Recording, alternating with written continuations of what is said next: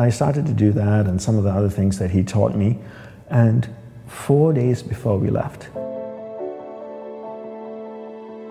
he taught me the power of my mind and how if I understood the mechanics of it and how it all worked, I could create what I wanted in my life. These amazing tools have been around for millenniums. Monks have been using it for thousands of years. You're not the mind, rather, you're pure awareness moving through different areas of the mind. If you understand the mind, right, it works on pattern, right? Because right now my, my mind is shaped like this. And if I want to go to the next version of me, I need to break this, right, that mold, and then heat it up and then remold it again. And that process of breaking in order to reshape it is where I go, this is really difficult, this is painful, I don't really want to do this. And then it needs to reshape again. And then you get comfortable, the mind gets comfortable with being in its new shape, version 2.2. And then to get to 2.3, you need to break that shape again. And that's when you go like, oh, this is difficult, this is crappy. Oh, I think I should stop. And then it needs to remold again. And that's the part of growing, right? And you just realize after a while that every time you move yourself to the next best version of you, you're going to go through that process of everything in your body readjusting. The patterns in your mind need to break and adjust. Your nervous system in the body is comfortable now with how life is currently. But if you want to go to the next version of you, it needs to adjust everything. Your muscles, your body, your nervous system needs to adjust to the next version of this.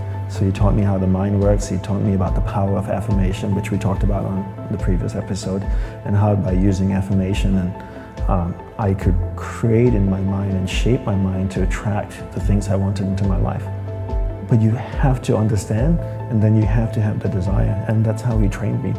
And now you have that affirmation practice that you can use yep, to manifest yes, things. exactly. And you do affirmations a bit different. You kind of have three things that you do yeah. that makes them special concise choice of uh, positive words, clear visualization, and feeling. And feeling being the most important component because feeling is emotion, and emotion is energy, and energy is magnetic. Tesla had the saying um, if you want to find the secrets of the universe, think in terms of energy, frequency, and vibration.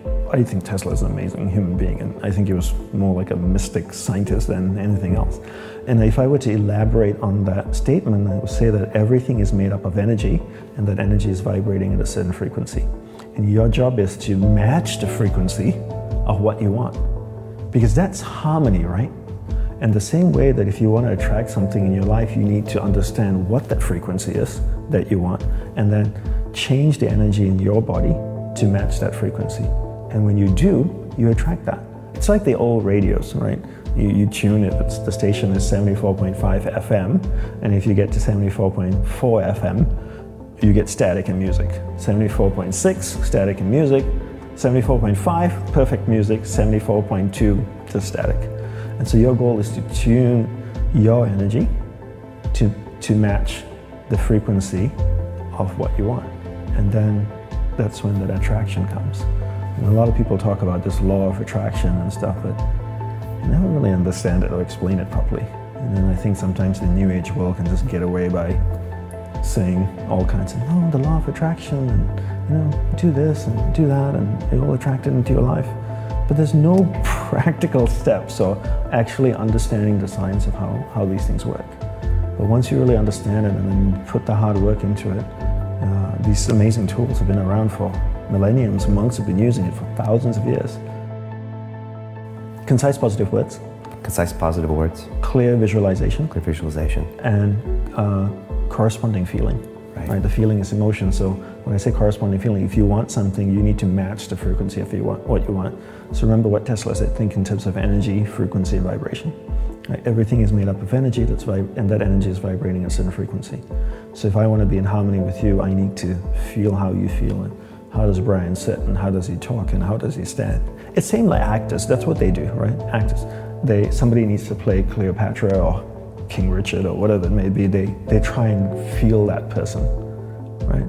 Or even James Bond. James Bond has a certain way that he walks and talks. And there's so many people have played James Bond, right? What six or seven people, however it is. But you never go, oh, that doesn't feel like James Bond. They all have that James Bond walk. Because what have they done? They've really moved their awareness into that area of the mind and they started to feel the character. How he sits, how he talks, you know, his, the little things that Bond does, you know, how he adjusts his coat. And, and then, then you forget that that person is playing James Bond. You look at that person and you go, that's Bond.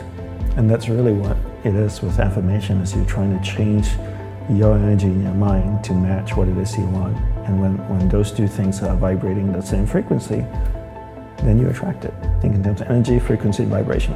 Pull all the energy in one place, you change the frequency of that energy to the frequency you want, and then you send it back out again. And, and that's something that's never taught. And I always say to people, life is a manifestation of where you invest your energy. Whatever you put energy into will start to manifest in your life. So energy, the best way to look at energy is to look at energy the same way you look at water. So if I took a watering can and I watered a garden bed, would the weeds grow or the flowers grow? Both, right? Yeah. Because water can't tell the difference between the weeds and flowers.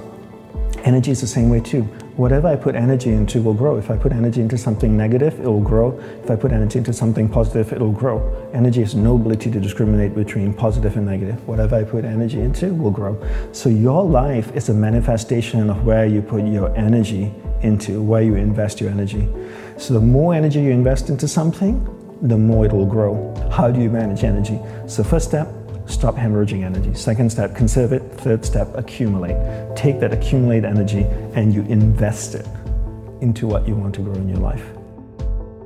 You're, you're not the mind, rather, you're pure awareness moving through different areas of the mind.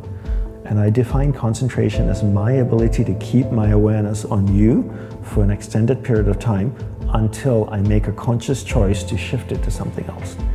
So most people allow someone or something outside of them to control where their awareness goes.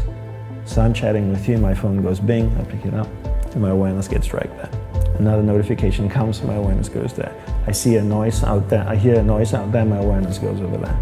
Right? So my ability to keep my awareness on you or something for an extended period of time is my ability to concentrate.